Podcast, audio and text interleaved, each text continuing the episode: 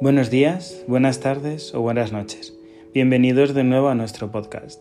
En el episodio de hoy vamos a hablar de cómo elegir o crear un espacio adecuado de trabajo. Porque es posible que en el último tiempo en el que la terapia online se ha impuesto, hayamos improvisado y simplemente hayamos puesto parches, pero claro, cuando uno pone parches no puede rendir al máximo. Voy a intentaros explicar a lo largo del episodio qué aspectos deberíamos tener en cuenta para que nuestro espacio de trabajo sea el más adecuado posible.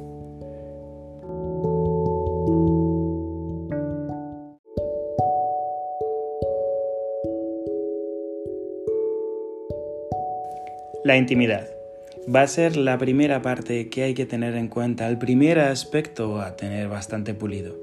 Debes elegir un espacio en el que puedas tener esa privacidad, donde no vaya a haber interrupciones y donde se pueda generar ese espacio terapéutico adecuado. De igual forma, deberías animar a tu paciente a que también genere ese espacio de privacidad.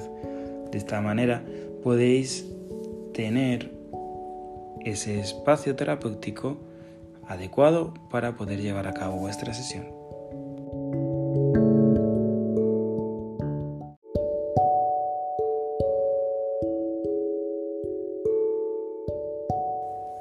Ten un equipo adecuado. Parece una obviedad, pero no siempre tenemos en cuenta este aspecto. Tener un, ordenador, una tablet en buenas condiciones puede marcar la diferencia entre que no te estreses y que la sesión vaya bien o que al final no estés eh, del todo centrado o centrada en la sesión porque intentes ir arreglando las cosas. Debes tener en cuenta tres partes diferentes de este aspecto. El hardware, es decir, el equipo en sí, el ordenador, el portátil, la tablet o lo que vayas a usar. El software, me refiero a los programas, las plataformas que vayas a usar. Aquí ten en cuenta que deberían estar actualizadas y bueno, todo lo que hemos comentado, que comentaremos más adelante de la seguridad. Pero también otro aspecto que a veces no medimos, no miramos, que haya una buena conexión. Que haya una buena conexión no solo es que tengas muchos megas de descarga, sino que la conexión sea estable. Parece algo no difícil de medir o no muy lógico, pero esto es clave en la videollamada. La estabilidad de la conexión va a hacer que no se corte, que no se pixele. Por eso siempre va a ser mejor que tu conexión sea a través de cable, de Ethernet, es decir, enchufado al router, o al menos que haya una conexión a Wi-Fi con una bastante alta calidad de señal. Lo que no sea cualquiera de estos dos aspectos puede dificultar y puede provocar cortes. Igual que he dicho anteriormente, esto es equiparable también a tu paciente.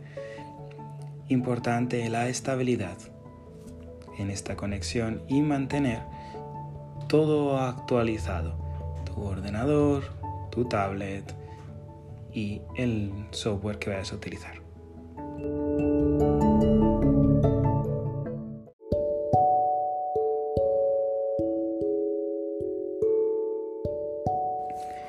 La comodidad es otro aspecto clave en la terapia online, bueno, en general en toda la terapia es eh, una de las mejores eh, opciones para poder cumplir esto es que intentes utilizar una silla que resulte cómoda, que tu espacio sea sencillo y también la iluminación, que te puede parecer una tontería, pero que te vean bien o que tú veas bien puede ayudar a que te fatigues menos.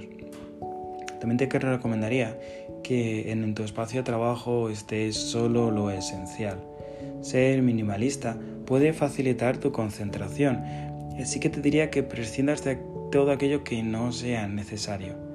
Sepárate del teléfono móvil si no lo estás utilizando en la sesión y no es necesario, para que así tu concentración esté centrada ahí. Yo a veces recomiendo que la pantalla de tu ordenador se divida en varios varias ventanas para que puedas acceder a todo, pero esto ya es algo particular. Intenta encontrar ese equilibrio entre comodidad y minimalismo.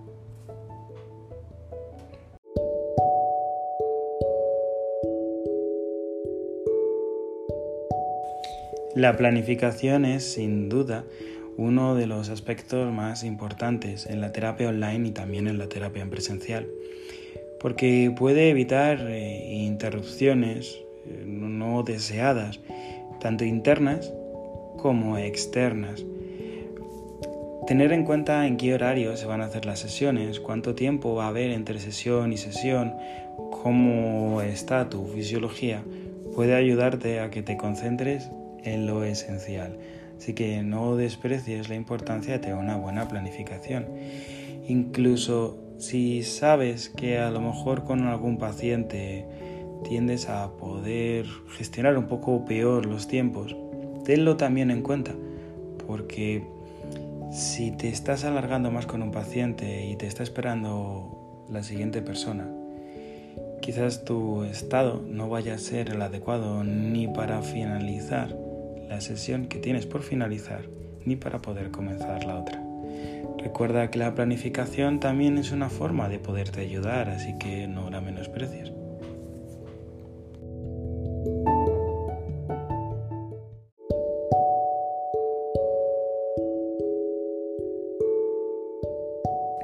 Bueno, espero haberte podido ayudar en este episodio a tener un poco más claro algunas de las cosas que son necesarios son necesarias eh, en tu espacio de trabajo. Estoy completamente convencido de que muchas de las cosas que he dicho ya lo sabías, ya lo tenías en cuenta, pero bueno, permíteme el lujo de haberlo podido repetir, pues a lo mejor alguna cosa se ha podido escapar, dado que la experiencia que intentamos transmitir en el grupo es precisamente eso, a través de nuestra práctica. Bueno, me despido, que no me quiero alargar mucho más, esperando que te haya sido útil este episodio. Si quieres algún comentario, sabes que te puedes poner en contacto con nosotros siempre que quieras. Un saludo y espero que tengas muy buen día. Hasta luego.